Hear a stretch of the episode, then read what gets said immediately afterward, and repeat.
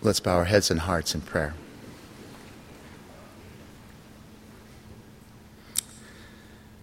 Our Heavenly Father, Abba, it is through Jesus Christ and, Lord, thy Holy Spirit that we can even speak to thee, Lord. Who are we that we would be blessed by thy presence here?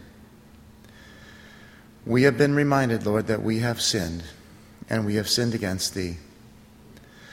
We have been reminded this week that the heart of man is desperately wicked above all things and deceitful, and who can know it? Which of us, Lord, can be objective to know how ugly it is inside?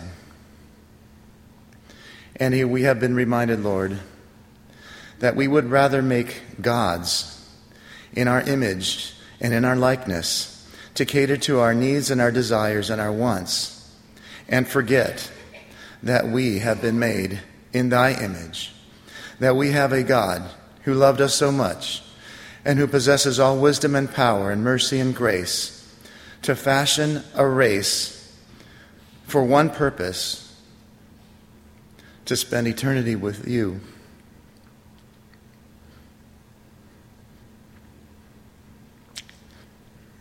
And we forgot. We have forgotten what that image and likeness is. How ironic, Lord, that the word of truth is infused by thy Spirit, which is described as a sword, as a knife that cuts. And oh, how painful it is to be cut, to be opened up, so that, Lord, before thee we are naked and open with the one with whom we have to do. And how ironic, Lord, that that same painful knife is the same surgical knife that is meant to heal and to bind. How ironic, Lord, is it that the same Jesus and his shed blood that makes us feel so guilty and so bad because we have gone away from thee is the same Jesus and the same blood that makes us whole and that cleanses us from that stain. And how ironic, Lord, is it that even thou hast said that no man has seen thee at any time, and that those would, who would even look upon thy face, even Moses of old, who could not do that because thy, thou, thy words had said that whoever looks upon thy face shall not live. And how ironic, Lord, is it that we have thee in our hearts and that thou hast been made manifest through Jesus Christ, who said that I will draw all men unto me, and through me, through me the way, through me the life, and through me the truth, that we would have access, dear God, through thy, to thy Father heart. The Yahweh who was born in a manger, so humble. The Yahweh who amazed teachers at age twelve. The Yahweh who prayed in the temple. The Yahweh who sacrificed his life for his wayward creation. The Yahweh who, who trode on that Via Dolorosa. The Yahweh who put himself on the cross and allowed nails to pierce his hands and feet and to have the spear pierce his side, and allowed his blood and water to be sprinkled on the earth. That same Yahweh.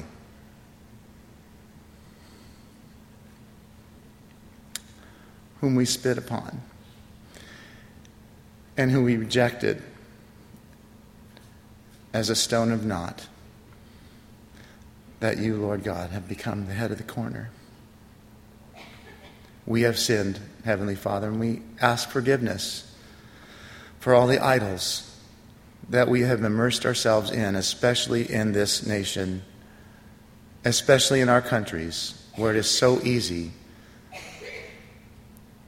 to waste time with something that we don't think is even an idol. We are thankful, O God, for thy knife. We're thankful, O Jesus Christ, for thy blood. We're thankful, Holy Spirit, the endower of gifts, of obedience, of discipline.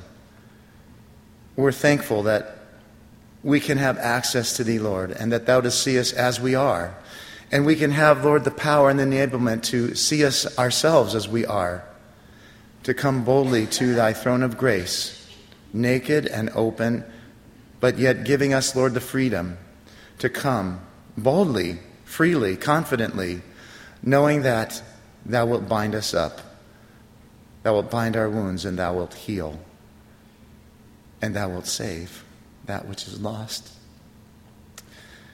Who are we, Lord, that we would be immersed in thy Shekinah glory this week, this very moment?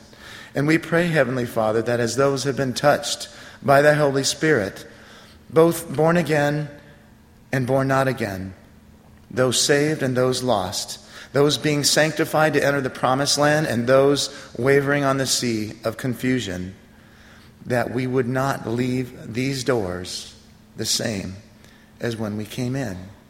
We pray, Heavenly Father, that even as we worship a consuming fire, that as we worship thee, the Spirit, that you would enable us to worship thee in spirit and in truth, and help us to humble ourselves and to repent, because you have made a promise that thou wouldst have, and thou wouldst extend the, the scepter of grace to those who are humble and of a contrite heart and a broken spirit. Lord, we thank you so much for your presence. We thank you so much for all the effort by thy Spirit in the hearts of men and women who have made this week a beautiful, precious time that will never be forgotten. So many details, so many things to do, but thou hast put it all together so that we could come together and be united by thy Holy Spirit to be reminded that we have a job. If twelve men changed the face of the world by their teacher, Jesus Christ, and we being so many more than that, think of what we could do. And we ask, Lord, for the enablement and the power to do it, to get out of our comfort zone, Lord, and to teach and to preach what thou hast spoken in thy word. Nothing more, nothing less.